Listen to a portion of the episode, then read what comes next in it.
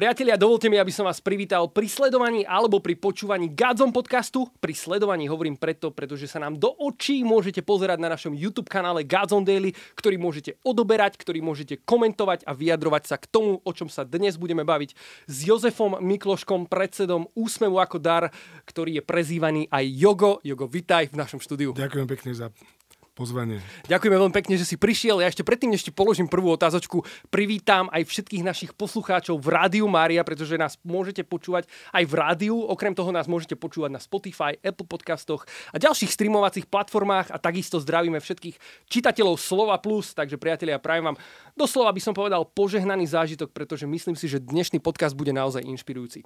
Jozef, eh, ty celý svoj život si zasvetil tomu, že pomáhaš rodinám, pomáhaš deckám z detských domovov eh, a tak ďalej. Budeme sa o tom celom baviť. Povedz nám, že mňa zaujíma taký ten tvoj príbeh trošku. Ako to u teba celé začalo a čo je takou tvojou motiváciou, hybnou silou, ktorá ťa eh, do toho povzbudzuje to všetko robiť? Pomáham, respektíve zájomne si pomáhame, lebo ja musím povedať, že tá pomoc, čo sem tam odozdám, zase sa to, čo nám decka zase odozdávajú, oveľa, veľa niekedy je silnejšie, ale od začal ja som ešte študel medicíny a išli sme robiť Mikuláša do detského domova tam bola taká komická príhoda, lebo pani vychovateľka nás privítala, že nehovorte o Mikulášovi, to sa volá, že súdruh obdarovateľ. Takže to bolo ten začiatok. to bolo ešte za režimu. Vlastne. Áno, 88. to bolo ešte. No a tam sme vlastne sa skamarátili s deťmi, oni mi ukradli bradu, na sranda to bola veľká. No ale čo chcem povedať, že naozaj tam vzniklo také silné puto. Plus tam bola jedna taká aj smutná príhoda sa udiala, keď, tak, ja to, sem tam spomínam, ale mňa to tak nakoplo vtedy, keď sa ma také malé blondiavé troj, trojročné dievčatko opýtalo, že ujo, povedz mi, aké je to mať mamu. A to je takéto, tam vzniklo takéto objavovanie sveta detí, ktoré žijú v svete, kde všetko to, čo je pre nás istota, je pre nich vlastne ohrozená neistota. Keď to, čo otcu, mama a najväčšie moje životné istoty, ktoré ma sprevádzajú, zrazu pre nich je to obrovská neistota a tam vzniklo takéto objavovanie sveta, to dieťaťa, kam až ďaleko môže zajsť taká tá situácia komplikovaná a ako z toho výjsť. No, to je to najdôležitejšie. To je také tá najviac, čo ma možno aj motivuje, taký zmysluplnosť tej práce, že môžeme naozaj naštartovať nové deti a z toho vznikajú také obrázky, keď už dneska stredne domov, ako to stretol, už má svoje deti a tých detí naozaj chvália, to je super táto, super mama, tak to je niečo, čo tak ako sa to hýbe dopredu a môže to takto veľmi pomáhať a zároveň to môže dávať obrovský zmysel. Ako potom vlastne vedla tvoja cesta do úsmevu ako dar? Ako to celé vzniklo? My sme začali ako študenti medicíny ešte s mojou manželkou Monikou, teda ona študovala pedagogiku, no ale potom sme sa spojili s kolegami, lebo úsmev ako dar má tiež zaujímavú cestu, lebo vzniklo to ešte veľa kedy za temnom socializmu, teda 82. To sa volalo, že Brigada socialistické práce Mirka Nešpora. Ale čo je zaujímavé, to chcem zdôrazniť, že založil to chlapec, ktorý vyrastol v detskom domove, bývalý domovák. A to sme na to hrdí, lebo u nás aj dneska v organizácii Úsmev ako dar majú čím ďalej väčšie slovo bývalí domováci. Však ešte asi o tom aj budeme hovoriť viacej. No, ale on inšpiroval svojich kolegov, šoferov slovenskej televízii, poďme niečo užitočné urobiť pre detské domovy. A tak vlastne vznikol koncert Úsmev ako dar. Na my sa 91. spojili také viaceré skupiny, čo sme robili pre detské domovy a vznikol spoločnosť priateľov úsmev, detí z detského domovov, úsmev ako dar a tam vznikla taká tá myšlienka, že, ktorá sa postupne formovala a dneska zakončila takým, že aby každé dieťa malo rodinu, alebo ponovom, aby rodina zostala spolu. Ako, celá tá práca tých veľa, veľa rokov je o tom, že taká nejaká oslava rodiny. Že rodina je naozaj strašne, strašne dôležitá, oco, mama sú nekonečne dôležití. Samozrejme, keď to nefunguje, čo sa dá pri tom robiť, ako sa dá pomôcť. To je taký príbeh hľadania. My to ešte hľadáme, ako sa dá pomôcť aj týchto najťažších situácia, keď detská naozaj už nevedia ako ďalej. A to je také to, čo tako, také si myslím, pekné, inšpirujúce na úsmave ako dar. Ako to možno prakticky teda vyzerá? Vy vlastne pomáhate priamo detským domovom? My to, to sme vyvinuli za tie roky také 3-4 hlavné prúdy. Prvé je pomoc rodinám, ktoré sú v kríze. Hej. Tam je hlavný cieľ pomôcť rodinám, aby sa nedostali do situácie, že dieťa musí byť vyňaté. Hej. Lebo to je také tragédia, teraz ste možno zachytili takú našu kampaň, že koniec zlým snom. Hej. To narobili agentúry taký nejaký príbeh rodiča, veľmi pekne to emotívne, ktorému pri, prišlo dieťa. Nie takže dieťa mu zomrelo, ale tým, že mu niekto vyňal, zobrali mu. Hej. Ako sa to môže stať, že ti niekto vlastne zoberie takto dieťa? Ono, viete, my tých rodičov delíme, keď už tak odbočujeme na nevedia, nechcú, nemôžu. To znamená, to sú rodičia, tí, čo nemôžu, bohužiaľ teda zomreli, ale alebo teda naozaj ako veľmi tam vážny handicap, tých je málo. Tí, čo nechcú, je tiež relatívne dosť, a to sú väčšinou tí, čo popíjajú a už nevládnu, teda ani nechcú sa potom o to dieťa starať. No ale najväčšia skupina sú tí, čo nevedia. To je, to, je to, že rodič proste dostane do situácie, či už jemu sa zbabralo ráno detstvo, lebo to je tiež taká zaujímavá téma, tak ktorú sme prišli, že vlastne človek celý život čerpa z toho, čo zažil v ranom detstve. A ako to je naozaj, keď sa pokazí to rané detstvo, a väčšina našich rodičov, ktorými pracujeme, sú tí, ktorým sa to rané detstvo výrazne pokazilo. Proste niečo, tam niečo zbabral, nedostali čo. My to niekedy voláme, že nemilované deti. Hej, znamená to deti, ktoré nedostali lásku, bezpodmienečnú lásku, však ešte budeme o tom hovoriť určite viacej. Ale čo je podstatné, títo rodičia ich môžeme učiť. Čiže my sa ich snažíme učiť, aby to dieťa nebolo vyňaté, alebo ak im bolo vyňaté, aby sa čím skôr vrátilo. Hej. Potom, keď to len dokončím o tom, že ktorých oblastiach my robíme, my potom, keď sa to nedá, tak pracujeme s príbuznými. Znamená, pracujeme detko, babka, príbuzné a tak ďalej. To znamená, že hľadáte tie možnosti z tej rodiny vlastne. Áno, to je to najdôležitejšie, to sa volá, uh-huh. že mhm. stretnutie rodinných kruhov. To znamená, tam sa snažíme nájsť rodinu príbuzný, ktorá by mohla pomôcť. Ono to je to, čo aj historicky vždy fungovalo, lebo keď naši pra, pra, pra nemali sociálnych pracovníkov, prišiel a tu deň došiel som riešiť vaše problémy, ale fungovali tak, že proste zvolali širokú rodinu, detka, babka, strýko a oni našli riešenie. A to sa znovu zobúdza a funguje to. Čiže to je vlastne také práce s príbuznými.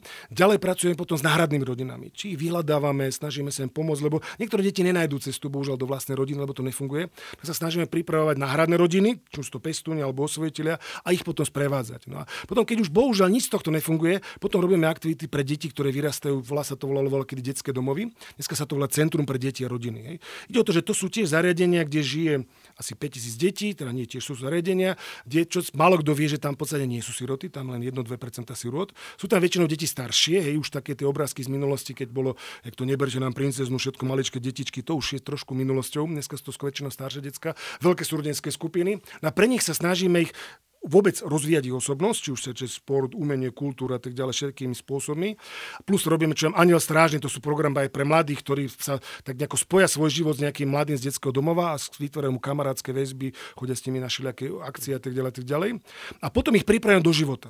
Lebo to je najdôležitejšie, keď dieťa končí v 18 a môže teda až do 25 tam zostať, tak vtedy sa pripravuje do života a tam sa snažíme tú prípravu zachytiť. A popri tom ešte budujeme spolu s jednou nadáciou z východu nadáciou Dedo takú sieť zariadení, kde tí ľudia môžu môžu bývať. A ešte už, aby som to úplne dokončil, veľa vzdelávame. Robíme veľmi veľa seminárov, vzdelávanie a tak ďalej. Aj pre mladých, aj pre dospelých, aj pre vychovateľov. A posledná vec, snažíme sa trošku aj rýpať do legislatívy, pomáhať pri zákone tvoriť, systém tvoriť. Boli sme pri transformácii detských domov z takých tých internátnych modelov na také rodinné. Plus teda sme robili také nejaké, teraz pre, trošku participovať na tej reforme na deti a rodiny.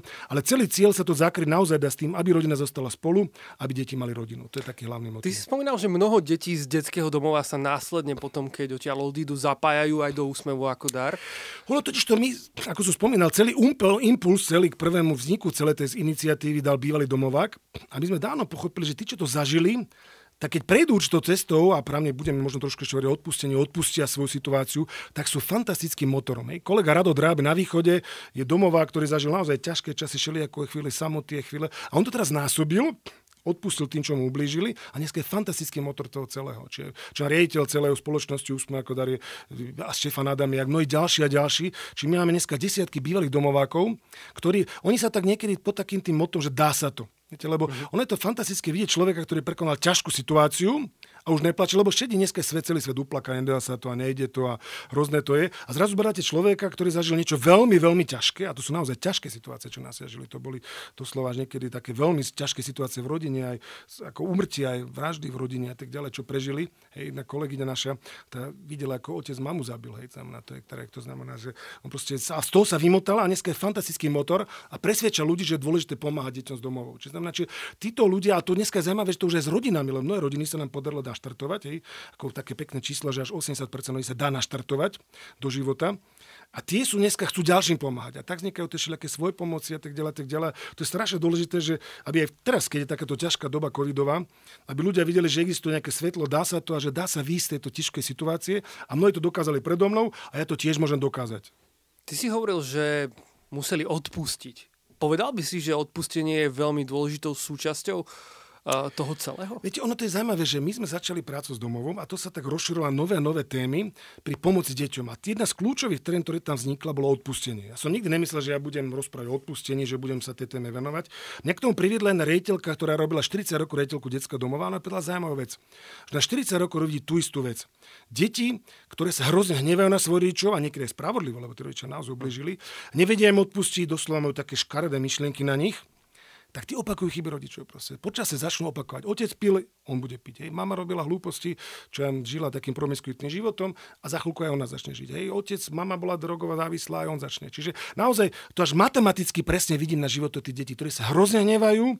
Tak dokonca máme také prípady, že až generačne, že ma, počujem poznám domováčku, čo mi hovorila, že ja som super domováčka, moja mama aj babka bola v detskom domove. No a tu vtedy ona to zdôraznila, plus to riediteľka, že keď dieťa odpustí, nájde silu odpustiť nejakú formu, není to vždy, není to padnutie do náruče, že je to dlhý proces, jak jeden, dokonca máme kniaza naozaj, ktorý vyrastol v detskom domove, on sám hovorí, že 30 rokov hľadal silu odpustiť svojmu vlastnému otcovi, ale ako nále to dokáže, tak má nový život pred sebou. Ako to je najväčšia radosť, keď vidím domovákov, čo majú dneska vlastné deti.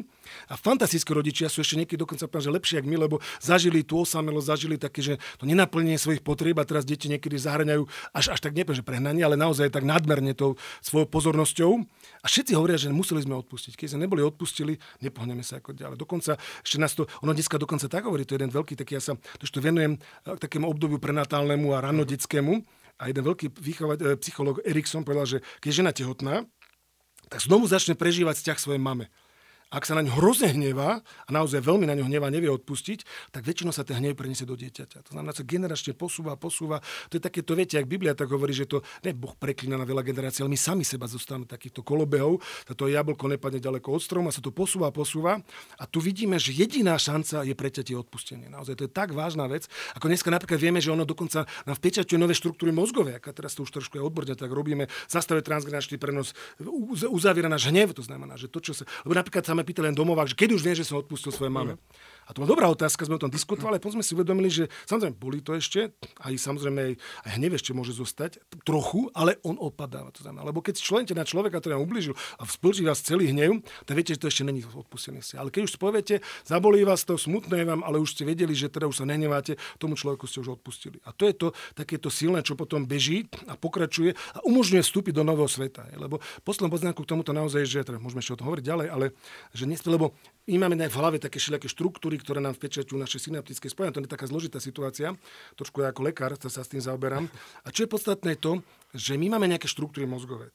A je zaujímavé to, že dokázali to viacerí výskumníci, dokonca jeden nositeľ Nobelovej ceny, sa Kandel, že terapia a odpustenie najvyššia terapia formál, pretože nám vpečaťujú nové štruktúry. Proste to není len také, že virtuálne zmena mozgu, ale doslova tam nové cestičky. Hej, to znamená, že to odpustenie hlboko, hlboko sa vnára do nás celého a úplne nový situáciu nás. Lebo kto sa hrozne hnevá, väčšinou žije v takom štádiu stále ohrozenia. Ohrozenia, stále sa bojí, hej, nechce mať rodinu, nechce mať deti, nechce mať zodpovednosť za nič. Hej, ale stále žije v takom nejak, viete, to aj vidíte, keď idete po ceste a nejakého šoféra predbiehate, že zúrivo trúbi, tak ten sa cíti furt len ohrozený. Hej. Ale naopak, keď človek toto prekoná, zrazu má nový život. Pokoja, hej, tí ľudia potom vedia mať rodiny, vedia, ako tak hovoríme, deti mať, vedia zodpovednosť prijať, tak ďalej, tak ďalej. Aký bol taký možno najsilnejší príbeh, ktorý ťa možno aj v tomto kontexte zasiahol za ten čas tvojej práce? Ono bolo množstvo tých príbehov, ale naozaj, ja obdivujem naozaj tých príbehy ľudí, ktorí sa z ťažkostí dostali do dneska na situácie, že sú vodcami a že robia, vieš, my sa tomu trošku aj tak špeciálne cez ten program Domováci domovákom venujeme. Teraz príklad jedného chalania, ktorý nám teraz vedie sa to veľa také hnutie Domováci domovákom. Oni sprevádzajú, každý útorok majú takéto nejaké potkače, to také, oni cez Zoom majú také stretnutie tých bývalých domovákov. On príbeh taký to bol divoch, ktorý ktorý vyslovene metalista, on hovoril, že v Ružnoberku v detskom dome vyrastal, kde mali každú nedelu sestričku omšu, čo bolo počuté na sval do rádia, nejaké heavy metalové rádio a rušili omšu a proste zle robil, kade chodil. Tak on sa zalúbil strašne do jednej, dokonca to bola jedna vychovateľka, taká približne rovnako veková, naozaj krásne, tlo, ako naozaj vydržali v peknej takom čistote vo všetkom. Sa dali do manželstva, dneska má dve deti a on je taký, by som povedal, apoštol medzi domovákmi, ak im pomáha naštartovať týmto smerom. Že to sú také fascinujúce príbehy ľudí, ktorí ťažké situácie zažili, hej, napríklad detská detská, ktoré sú naozaj mnohí hovoria, to je, proste sa vymetali z toho najhoršieho, keď rodičia skutočne ubližili, ako rodičia skutočne schopní niekedy veľmi ubližiť v samých, väčšinou v tej závislosti od alkoholu. A to je pre mňa také fascinujúce, že tie decka sú zrazu niekde úplne ďalej. Znamená, že to je, si hovoril, že odpustenie je veľmi dôležité v tom celom. Ako možno začať? Kde započať ten proces? Možno ak nás sleduje v tejto chvíli niekto, kto možno má problém s odpustením, alebo mu niekto ublížil a chce aj odpustiť. E, z tých tvojich skúseností, z toho, s čím si sa ty stretol, čo je ten prvý krok? Pozriem, každý si pozrel, tam sú krásne príbehy, ten stream nie 7, ale 77 krát, čo s týmito lamackými chvalami robíme, ale však aj vy ste mali svoj vstup minulé to cez Jula Slováka, čiže tam sú také krásne príbehy tohto celého a tam je to také zoširoka rozobraté, ale možno najdôležitejšie povedať, že odpustie rozhodnutie. To není emócia, to ešte necítim. Ja to ešte... Krásny príbeh hovorí jeden chlapec, ktorý, ktorý tiež e, dneska riaditeľom detského doma, vyrastol v detskom domove, dneska riaditeľom detského doma, hovoril, jak jemu otec podstate tak nejako až do smrti dohľa mamu, tam už si nepamätám presne tie detaily, ale čo bolo podstatné naozaj, že on sa tak proste niekto povedal, ale ty musíš odpustiť, proste, že tam iná cesta není. A on to až tak na silu sa do toho vtlačil a neskôr, že to bola fantázia, proste, že ako to pretváralo postupne celé. So, ten prvý krok je nájsť silu chcieť. Samozrejme, verí to druh Boha, lebo samozrejme my veriaci máme obrovskú výhodu v tomto, aj samozrejme neveriaci odpúšťajú, ale Boh dáva to obrovskú výhodu, že pomáha to celé nejako vzťahovať. Samozrejme dôležité sa nejaké vcítiť do toho človeka. Viete, to krásne povedal ten kňaz, čo vyrastol v detskom domove, že jemu otec dal len to, čo mal. Proste to, čo väčšinou, aj tí domáci tvrdia, že oni tí doma, rodičov sa naučili vtedy mať radi, keď si uvedomili, že ten rodič mu dal len to, čo mal, keď proste nič mu nedal nikto, celý život bol bytý ten jeho otec, celý život mu ubližovali, nemal žiadne väzby, vzťahy, tak sa upadol do alkoholu, tak rozdal celý život to, čo mal. To znamená, čiže to je takéto uvedomenie z také tej, nechcem že biedy, ale také situácie to rodiča, ako, ako on bol malý. Znamená, to je také, tiež to krásne nám Ježina prekopal a to bola taká veľká česká psychologička, hovorila, že ako na vede deti k odpusteniu, že ak začne rozprávať ešte malým deťom v tom smere, že čo ja, tvoja mama je začarovaná princezna, že teraz uniesol ten veľký drak, ktorý ju nechce pustiť a ona teraz nevidí, lebo že také nejaké, príp, mm-hmm. také nejaké pochopenie toho rodiča. Hej. Tak tuším, Tolstoj povedal, že všetko pochopiť znamená všetko odpustiť. To znamená, to je, samozrejme je to ťažké, je to dlhý proces. Hej. To je mm. dlhý proces, lebo samozrejme to nemôže byť niečo vynútené. Hej. To znamená, to odpustenie nemôže byť prejaté ako nejaká morálna povinnosť. Hej. To znamená, to musí byť niečo, čo človek chce hej, v tomto smere. A tretia vec je, že odpustenie tiež, a to si mnohí myslia, nie je zbavenie sa čo len trestnej zodpovednosti. To je to, lebo mnohým rodičom, hej, to, to je ako, tam nemôže byť človek naivný, lebo niektorí domáci tak naivne využi- odpustili svojim rodičom, ale neuvedomí sa, že ten človek ako, nevie sa správať ináč, tak samozrejme okradol, oklam oklamal a tak ďalej, došiel tam nejakým rozereným náručím, ak poznám Tobováka, čo si jeho mama vymyslela, že má rakovinu, lebo vedela, že má to odchodné, ako peniaze mal, tak zo života. Hej, znamená, či to, jej ochorenie trvalo, kým mal peniaze, keď už nemal, že ja už som sa uzdravila, teraz tu už chod preč. Viete, také tie rany, ktoré vznikli z toho, či to musí byť také reálne hej, v tom smere, lebo často odpustiť niekomu, kto vám stále chce ubližovať. Hej, znamená, že to je naozaj, to znamená, že je to také, nemôže ten človek naivný, ale ten prvý krok naozaj rozhodnúť sa, samozrejme, zveriť to Bohu v tomto smere, ktorý nás bude v tomto smere formovať a snažiť sa pochopiť toho človeka, prečo to robil, ako to robil. Netreba teda čakať, že možno hneď budem cítiť e, emócie v tom kontexte, že chcem odpustiť a že si to uvedomujem tie sa pravdepodobne dostavujú až neskôr. Ideálne, keď už sú na začiatku, ale väčšinou nie sú. Ako naozaj to, čo hovoria tí ľudia, proste oni sa vyslovene museli nejako tak prinútiť. Ona zaujímavé, to je jemne odbočím, ale mi rozprávali, že jak môžeme malé deti odpustiť v maternici. To je mi fantastické, jak jeden grekokatolický manželský pán na konferencii o odpustení rozprával príbeh, adoptovali si dieťa. Vedeli, že tá matka bola veľmi nehodná, ako taká, že naozaj pila, ubližovala tomu dieťaťu už maternici a tak ďalej. A zaujímavé bolo, že to dieťa začalo rásť a že tá žena mi hovorila, že otca volal, že tata a mamu volal tatík. Tak ona bola hotová, samozrejme, však keď túžila akože materské, aby niečo povedal mama a tak ďalej. A vtedy si uvedomili, že existuje aj tie zástupné odpustenie. Proste odpustenie za niekoho, kto tam momentálne nie je. A ona že sa v spánku modlili za to dieťa, že teda ja ťa prosím odpustiť tvoju mamu, ktorá ti ublížila, ktorá ale nevedela, čo má robiť tak ďalej, tak ďalej. Také silná modlitba to bola. A nevedeli, či to bude teda fungovať, ako vo viere to robili. Pardon. A to, čo bolo silné, že ráno sa to dieťa zobudilo, prvé slovo, čo povedal, že mama. Proste, čiže to je ako, až neuveriteľne, ak to silne pôsobí, lebo ono to je také, že deti prežívajú krivdu, že v maternici, v rannom detstve, na to odpustenie, znamená, lebo ono odpustenie väčšinou sprevádza neodpustenie, alebo vôbec ten hnev obrovský. Vy niekto vám ublížil, vám sa rozsypú vzťahy a to, čo najviac to sprevádza, je hnev, alebo únik. Mnohé detská sú v úniku takom, že žijú to je bohužiaľ typický príklad mnohých bezdomovcov, že proste oni už oni sú v takom úniku, že už nechcú mať žiadne spojenie so svetom a tam samozrejme tým je taký skrytý hnev celým týmto. Čiže to odpustenie znovu väčšinou prejdú oni samozrejme do takej tej fázy, takej toho spracovania toho celého, ale ten výsledok je fantastický a samozrejme tak aj v Bibli napísané, nie 7, ale 77 krát, to je taký životný štýl, ktorý s tým súvisí, lebo bez odpovednosti sa nepohneme. To boli také krásne príklady v Juhoafrickej republike, keď čo tam potom apartheid, tam, že doslova mali nejaké miesta, kde každý mohol povedať svoje hriechy povedať, a bolo mu odpustené všeobecne. sa nevedeli pohnúť bez toho odpustenia. To je naozaj mnohé odpustenia. Sú také tie generačné napríklad je odpustenie aj čo je po potratoch. To znamená, týmto smerom. To sú veľmi vážne veci. To znamená, keď žena sama sebe nechce odpustiť, lebo to ešte možno poviem jednu vetu, že to som raz jedna domová kapitál, že mali sme otcové srdce poznáte tie semináre. To sú také veľmi silné semináre odpustenie. My ich teraz trošku prepracovame na puberte ako mladých ľudí. Sa to bola cesta domov. Hneď ak skončí korona kríza, začnú, lebo sú už pripravené. A čo je podstatné, to, že na jednom tom otcovom srdci sa pýtal jedno chlapca z detského domova, či odpustil svoje mame. O, to máme, nebolo ťažké, ale ťažšie bolo, vieš čo, že čo? Že sebe samému odpustiť. To bolo najťažšie odpustenie. Niekedy sebe samému, hej. Čo pozná dievčinu, z domova, ktorá sa priznala, že od desiatich rokov sama sebe strašne vytýkala, nevedela si odpustiť, že jej súrodenci sú v domove. Ona mala sedem, jej bratia mali, teda sestry, brata sestra mali 3 a 4. A ona si vytýkala, že nezvládla ich výchovu, čo je samozrejme nezmysel, lebo však to bol niekto iný za ne zodpovedný. Ale v 17 rokov si odpustila a nový život. Ona sama vytýkala, to si ty bola. A ja som bola zodpovedná. Čiže hovorím ešte možno zdôrazniť, že to odpustenie samému sebe je niekedy ešte ťažšie a ešte kľúčovejšie. Akú rolu v tom celom hrá možno vzťah k otcovi? No, otec je fantastická vec, akože ono to je také, že znovu objavenie materstva bolo také, čo je koniec minulého storočia, dneska je znovu objavenie otcovstva, lebo tie fakty sú zlé, ako to je naozaj veľmi Dalo by zlé. sa povedať, že žijeme nejakú krízu otcovstva možno? To je možno ešte slabé slovo, ako naozaj. Dneska Naozaj? je jedna veľká kríza otcovstva. V domovoch 20% detí vôbec nevie, kto je ich otec. Proste to sú takí, tí, poviem, ľahká známosti. Hej, poznám dievčinu, ktorá proste je na noc a tak ďalej. A teraz zrazu je toho dievčina, ktorá je rada, že na svete. To mi krásne povedala dievčina, že ona bola presne také náhodné známosti. Ma otca nikdy nevidela, nepozná a sa pýtala, že a ja som rada, že som na svete, a dobre som na svete. Viete, to je také odpoveď tým, čo hovoria, že tých rýchlo treba tie detská ako potratiť a tak ďalej a tak ďalej. Čo som to krásne povedal, ale čo chcem povedať je to, že ten otec, eh, napríklad bola zaujímavá štatistika, mi jeden to povedal práve Hoxar, čo robí otcové srdce, že v anglických väzeniach známe, že 80% mladých, čo tam sú, vôbec nikdy nevidelo svojho otca. Že tie, tie dopady neotcovstva sú veľmi, veľmi vážne a základ je to, že tomu sa veľa ľudí venovalo a z tých vidíme, že otca nemôže nikto nahradiť. To znamená, otca, otec je naozaj mama, poviem to tak škaredo, sa môže aj pokrájať a urobiť strašne, strašne veľa pre to dieťa, ale musí nejaký muž vstúpiť do toho života toho dieťaťa, lebo tie dopady sú skutočne veľmi zlé. Väčšia, oveľa vyššia kriminalita, oveľa, tie štáty, to štatisticky dokázané, znamená oveľa vyššie čo ja, viem, z, e, problémy s drogami, s alkoholom, u dievčat predčasná sexualita a tak ďalej. Napríklad známe, že deti, ktoré boli nemilované v ranom detstve, do tých 3-4 rokov, žijú veľmi promiskuitne. Oni to dobiehajú. Je dievčatá, ktoré neboli pohľadené v ráno detstve svojim otcom, tak veľmi často hľadajú to objatie v nejakých iných náručia mužov, kde samozrejme nenajdu nikdy, lebo však samozrejme tým mužom ide niečo úplne iné, on hľadá pohľadkanie, on chce povedať na rovinu sex, teda, hej, a teraz toho vznikne jeden kolotoč, kolotoč, ktorého sa nevedia vymaniť, hej, teda, čo to sú naozaj veľmi ťažké situácie.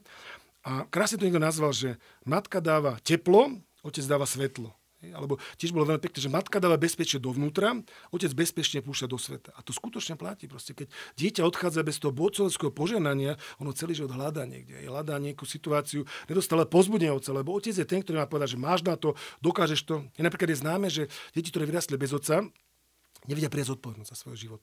Zodpovednosť majú s tým veľkú ťažkosť. Ale tu chcem zdôraziť tak optimisticky, aby to nevyzeralo zle, že môže toho otca nahradiť nejaký iný muž. To je fantastické. Starý otec, strýko, hej, kňaz dobrý, hej, tréner. A naozaj poznám veľmi veľa domovákov, ktorí fantasticky spomínajú na mužov, ktorí stali v živote, že ich vytiahli hore.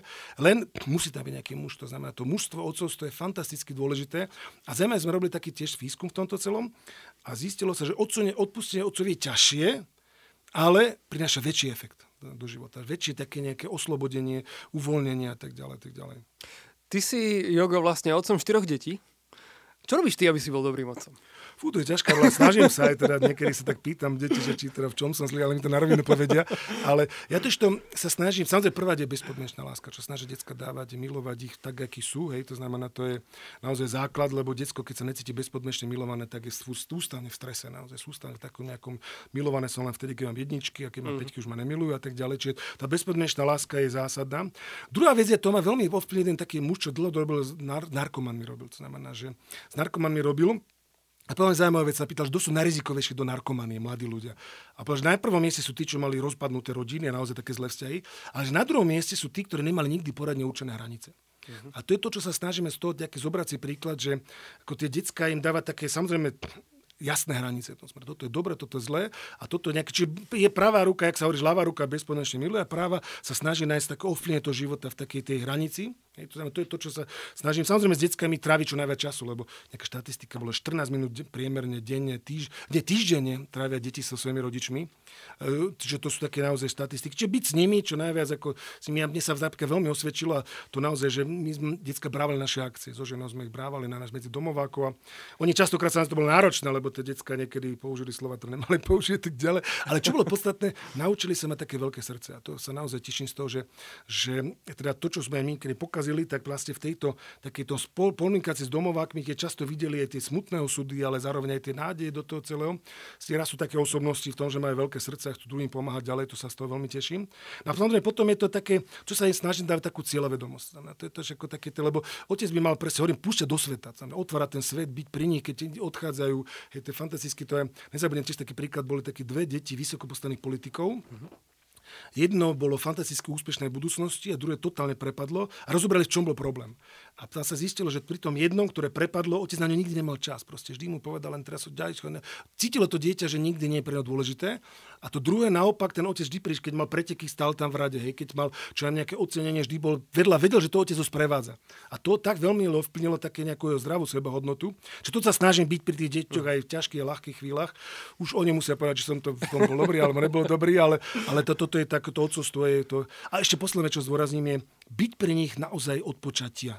Znamená, to dneska je naozaj vedieť, že sú naozaj veľa príkladov, že už dieťa, aj máme videá, že dieťa komunikuje prenatálne s otcom. To znamená, sú také vieko, no doslova tie USB videá, kde naozaj, čo len otec zaklope na materinicu, dieťa znútra pohybom odpovie a tak ďalej, tak ďalej. To je jedna vec. Druhá vec je, že krásny príklad je jedného mladého domováka, ktorý mal panický strach z otca, ktorý nikdy nevidel. Proste on si povedal jeho meno, on začal triasť. A nikdy ho nevidel. A potom mu našli v papieroch, že v 7. mesiaci, keď bol ten tehotná tá jeho mama, že otec brutálne dokopal. Hej, znamená, tam niekde vznikol prenatálne strach z toho otca. Hej, znamená, to naozaj, vieme, že dieťa komunikuje s otcom už prenatálne. Hej. Na v ranom detstve, tie sú to najdôležitejšie fázy, keď sa to vytvára, lebo vieme, že taká životná istota sa uzatvára dieťaťu prvá, keď má rok. Keď väčšina otcov si myslí, však ešte mám dosť času.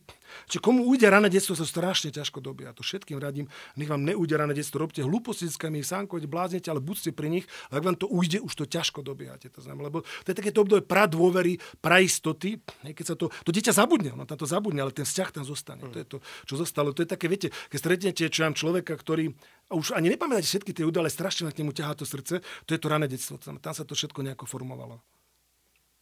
Dalo by sa povedať, že teda nejde až tak o to, čo budeme s tými deckami robiť, ale hlavne, aby sme boli s nimi. Že tá Čas a bezpodmienečné prijatie, áno, takéto. Ono to je najlepšia terapia, zaujímavé, dneska hľadáme fantastické, to vidno aj v domovoch, hej. to znamená, uh-huh. že e, som sa raz pýtal také vysoké terapeutky, že čo je najdôležitejšie robiť pri týchto terapiách detí, ktoré majú problém s ťahovou väzbou. Ona povedala zaujímavá vec, že sila každodenných pozitívnych skutočností je fantastická. Proste. Niekedy je to lepšie ako to na liekov, povedané doslova. Znamená to, že dieťa zažíva to prijatie, ocenenie, pozbudenie, také nejaké pochvalu, hej, to je strašne dôležité. Ja som zažil deti, ktoré nikdy nemali, dostali pochvalu a to bolo zaujímavé, že oni na pochvalu reali, reagovali agresivitou. To je, lebo neboli zvyknutí, že niekto, Aha. on sa z toho dostal do neistoty, že zrazu by mohlo byť na mne niečo dobré. A to sú, či to znamená, toto má fantastickú liečivú moc u všetkých. To je náhradné rodičia, to znamená, to robia. To je trošku tak učíme, že nájsť nejaký niečo, čo dieťa vyniká, je nájsť niečo, čo ja vyniká hádzanie slamiek do modín, proste nejaké hlúposti, za to pochválim, je to niečo reálne. Lebo táto pochvala, ono to je tak, niekto tak pekne povedal, že ako dieťa sa rozvinul tie zlé veci, tak vy nemáte šancu to ostrihávať postupne, ale jedine môžete zaplniť dobrom. To znamená, to funguje. A najzaujímavé je to, že dneska naozaj všetci rodičia terapeutov, psychológov a tak ďalej. A pritom rodič môže byť najlepší terapeut toho dieťaťa. Keď s tým trávi čas, gospodom ešte miluje a robí s tým také naozaj tie zážitky prijatia tohto celého, to má liečivejšiu, a to ako lekár veľmi zodpovedne hovorím, to má liečivejšiu moc ako niekedy kila liekov, ktoré to dieťa zoberie. Ako naozaj. Toto je veľmi dôležité. A to je, sme videli, napríklad sme videli deti na akciách, ktoré boli citovo úplne zablokované. Proste nikdy dostali lásku a tak ďalej. A za týždeň na takých vrelých vzťahov, takých naozaj pekných vzťahov, kde cítili, že sú bezpečí a že sú prijaté, to dieťa tak otvorilo, že z neho bol najväčší maznačík. Proste to boli 6-7 ročné decka, ktoré keď si objali, teda na začiatku tak sa celé cítili neisté, lebo nikdy neobjímal nikto. A potom na konci tábor bol najväčší maznačík a to dieťa zažilo také zobudenie citové. Toto je to, čo je fantastické, takéto dennodenné pozitívne, tak to prináša niekedy naozaj lepšie výsledky, lebo on je paradoxné, ja strašne pozbudzujem rodičov, aj mladých rodičov, že aby si verili tomu, že majú najdôležitejšie šúlo v živote toho dieťaťa. Lebo to jeden kňaz pekne povedal, že darmo sa modlí 100 ľudí za to dieťa, keď sa na ňo rodič nemodlí. Rodičovská modlitba je od Bohom daná ako najsilnejšia modlitba za to dieťa. Naozaj to je akože večerné, večerné žehnanie. To napríklad sa každý večer so ženou snažíme každému mu teda aj samozrejme pomodliť sa, ale žehnanie večerné. Znamená, to je naozaj, aby to dieťa cítilo to poženanie a to sú má obrovskú silu, ktorá naozaj to dieťa potom sprevádza. Zmenili sa tie a nechcem povedať úplne, že problémy, ale tie veci, s ktorými sa stretávaš uh, v dnešnej dobe oproti tomu, čo bolo med, napríklad pred 20 alebo 30 rokmi. Čo, čo by si povedal, že je také, také, také najviac, čomu čelíme dnes, ako či už mladí rodičia alebo v rodinách, že je takou najväčšou prekážkou možno v tom, uh, v tej výchove? Tam sú také, ja by som povedal, tri veci. Prvá vec je, že na jednej strane narastá tá pozitivita. Naozaj ľudia chcú, ako otcovia sa zobudzajú, dokonca chcú kočikovať dieťa a tak ďalej, čo je super, sa zobudza. To, čo je zlé, strašne sugerované rodičom neistota. Tam neistota, že ty si nedokážeš to a teda, ty si zlý rodič, lebo si nedal ešte takéto, to marketing tam robí strašne veľa svojho. No. Ty si veľmi zlý rodič, lebo si ešte nezaočkoval proti 50 chorobám a tak ďalej, tak ďalej. Znamená, rodič takéto stravú sebahodnotu by mal mať. Plus narastá generácia, ktorá, ja som nás takú prednášku robil študentom nejakom máša. Rozmýšľajte, ako vaša rodina vychovala taký zdravý sedliacký rozum. Ale povedal, ako mám rozmýšľať, keď som nemal rodinu, alebo keď som... Či toto je také tie... Tu naozaj je, sú rodičia strašne dôležité takéto pozitívne ovplyvňovanie. Či ja strašne fani rodičovia mali v sebe takú zdravú istotu, a hovorí, nikdy nepokazia nič, keď bezpodmienečne svoje dieťa milujú, dávajú hranice, pozbudzujú a tak ďalej, tak ďalej, sú pri ňom, hej, to, to je naozaj nič. Ona tam ešte pekne to niekto hovoril, že sa to volá senzitívny rodič. Pardon, to je, zistili psychiatri, že senzitívny rodič, to je rodič, ktorý veľmi citlivo vníma potreby dieťaťa, Hej, to znamená napríklad, keď dieťa plače, okamžite rozozná, či plače, pretože je hladné, alebo je smedné, alebo pretože je smutné, alebo že ho boli brúško a zareaguje na tú správnu potrebu. Lebo keď ono je hladné a ja zareagujem na to tak, že ho hladkám, tak samozrejme nepomôžem. Ale naopak, hej, to znamená, ono je smutné, ja do neho pchám jedlo, lebo si myslím, že je hladné. To sa volá senzitívny rodič, ktorý citlivo vníma jeho potreby a tento rodič má fantastickú výhodu, dokonca dneska psychiatri hovoria, že on vie eliminovať veľké množstvo psychických chorôb, ktoré hrozia. Hej. Ono dokonca naozaj, je strašne fandí mladí, aby začali s deťmi robiť čo najďalej. To napríklad to je jednu z vecí, ktoré som dostal od domovákov, že ja som od 18 intenzívne s deckami robil, aj so ženou sme veľa robili. A keď sme narodili deti, ja som rozumel ich potrebám. A to my teda nechcem s tým chváliť, ale často mi to deti potvrdili, že cítili, že rozumiem tomu, čo oni chcú. Lebo keď sa rodič učí pri prvom, druhom dieťati, samozrejme potom pri tom štvrtom, piatom, ako ešte má, to už trošku aj rozumie, ale veľmi fandím mladým, keď sú často s deťmi, rozumejú ich potrebám a vedia zareagovať na to, čo dieťa naozaj potrebuje. Hej. Obrazne povedané, znovu sa vrátim k tomu, že dieťa je hladné a ja ho stále hladkám, alebo opačne, ano. čo znamená, nerozumiem to, čo dieťa potrebuje. To, čím dieťa je v chladnejších potrebách, e, po prostrediach, tým bizarnejšie niekedy svoje potreby prejavuje. To je veľmi ťažké vidieť mladých, ktorí vám vulgárne vynadá.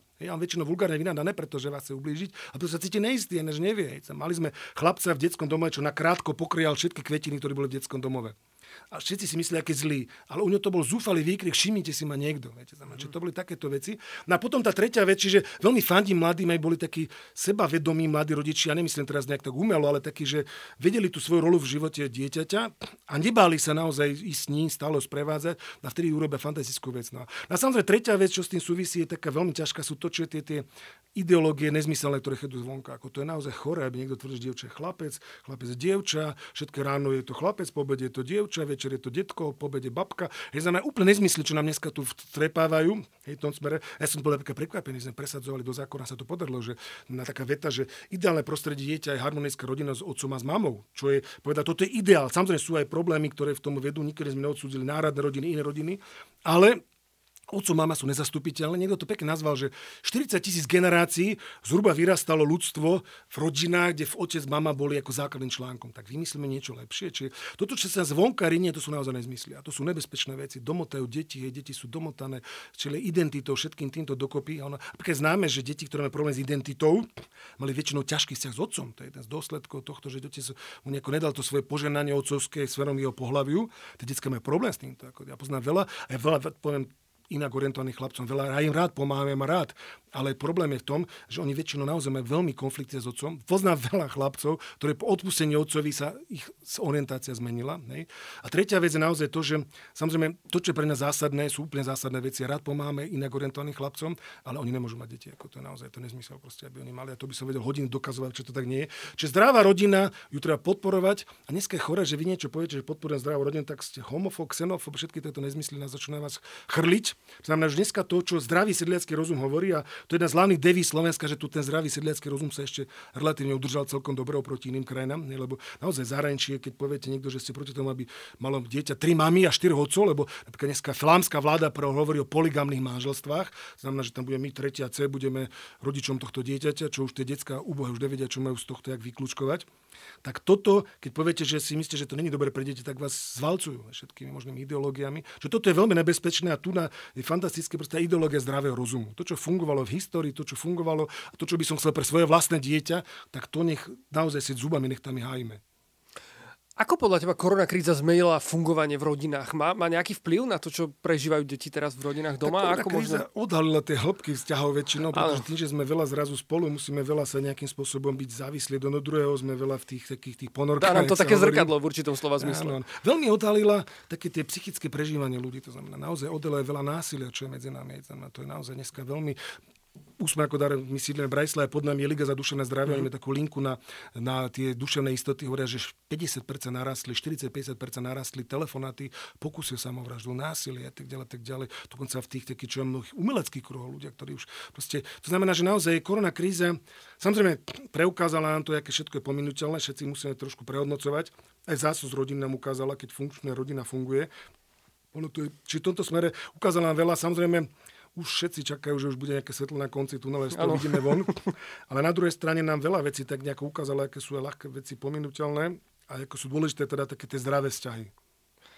Uh, Jogo, pomaly, ale isto sa už blížime časovo ku koncu našej, mohli by sme povedať, že relácie, ale ja mám taký pocit, že by sme sa dokázali rozprávať ešte v pohode dve hodiny. Nezame, tie domováci, to je taká živá škola. Áno. Toľko situácií, ktoré ja potom sa možno rozvyprávam, ale podstatné je to, že naozaj je to taká obrovská škola, ako učenia nás celého, lebo to je, keď niekto niečo začne tvrdiť, že tak ja poviem, že ale vieš, ale som to už videl, že to moc nefunguje. Tak či to, toto je možno preto, že sa tak rozprávali sme sa, lebo naozaj je to téma, ktorá nám odhaluje mnohé zákutia ľudskej duše a ukazuje nám, že čo to znamená rodina a čo znamená, keď ju nemám a keď ju až tak extrémne nemám. Dneska to voláme, že nemilované deti, hej, taká téma. Je to pravda, nie každý z nás mal tú milosť mať e, dobrú rodinu a, a dobré detstvo. A mne by sa určite veľmi zišlo to, čo si spomínal o tom senzitívnom rodičovi, pretože ja osobne sa vždy častokrát nachádzam práve v tej situácii, že môj chlapec plače a ja ho namiesto toho, aby som mu dal mlieko, spraviť do mikrovlnky, hladkám a pýtam sa ho, čo je problém. Takže ďakujem ti veľmi pekne za tvoje otvorené srdce za tvoju úprimnosť. Máme ešte otázky na Instagrame, ktoré sa mladí pýtali, takže v tejto chvíli by som ti ich položil. Priatelia, vám len pripomenul, že Vždy, keď máme hostia v podcaste, tak sa môžete pýtať na Instagrame, čo vás zaujíma. My to vždy dávame dopredu vedieť, takže aj teraz nastala tá chvíľa a ja položím Jogovi vaše otázočky. Um, Povedal by som, že je to tak 50 na 50, čo sa týka otázok a povzbudení a slov vďaky za to, čo robíš a za to, čo robí Úsmev ako dar. Takže ďakujeme vám, priatelia, aj za tieto povzbudenia.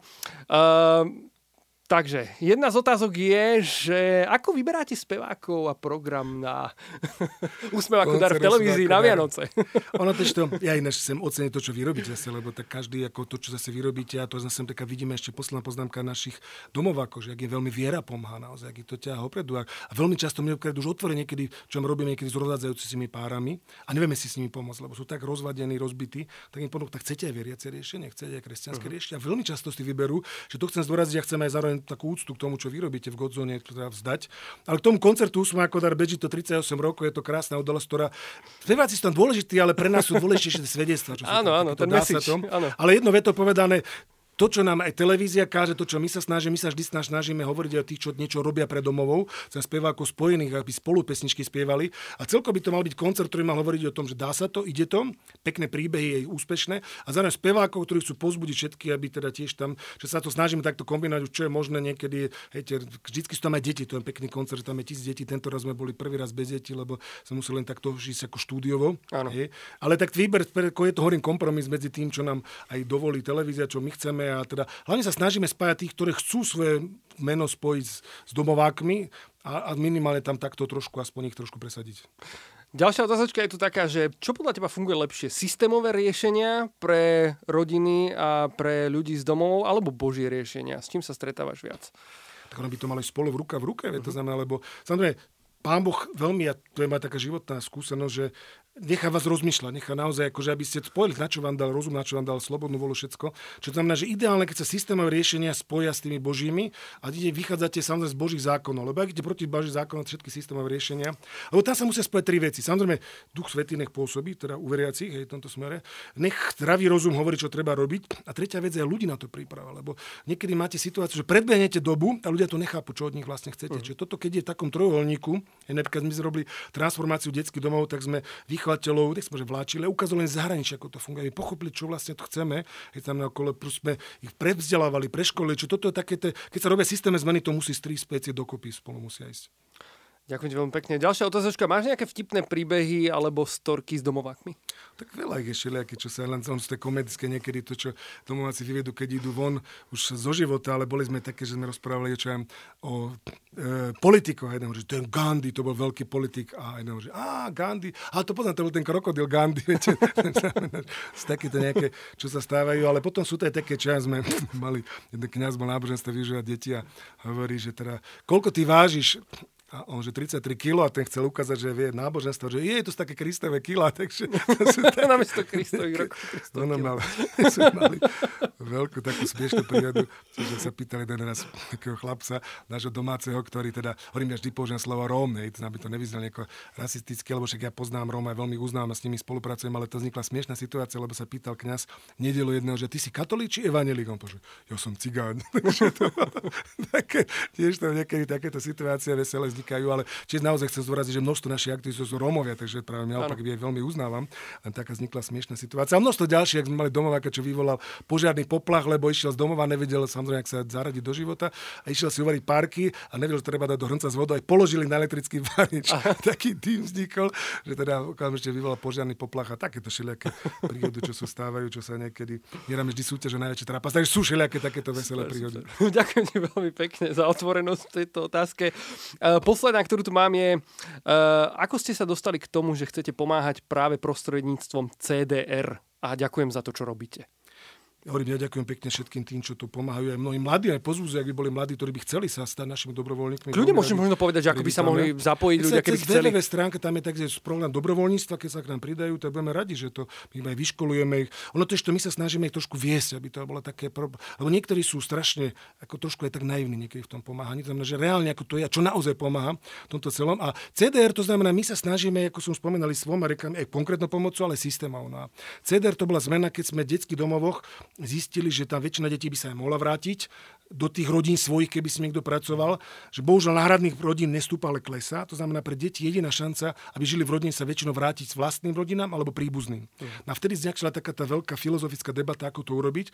A vznikol teda tá premena názvu na Centrum pre deti rodiny, aby teda to centrum nielen sa staralo o deti, ale chodilo do terénu, aby pracovalo v teréne s tou rodinou ambulantne, to znamená, aby všetky spôsoby sa využili, aby sa to dieťa mohlo vrátiť naspäť. To znamená, tie, čo som spomenul, tie stretnutie rodinných kruhov a tak ďalej, aby sa to teda pomohlo. Čiže v tejto chvíli CDR idú a samozrejme chcem ešte posledné zdôrazniť, že Slovensko je v tom, v tom, že uznáva vlastnú rodinu. Lebo sú krajiny, ktoré, napríklad severské krajiny, ktoré povedali, že čo tá vlastná rodina nie je až taká dôležitá, dôležitá je tá bohatá náhradná rodina. A preto často vynímajú nezmyselné deti z vlastnej rodiny, dávajú do náhradných.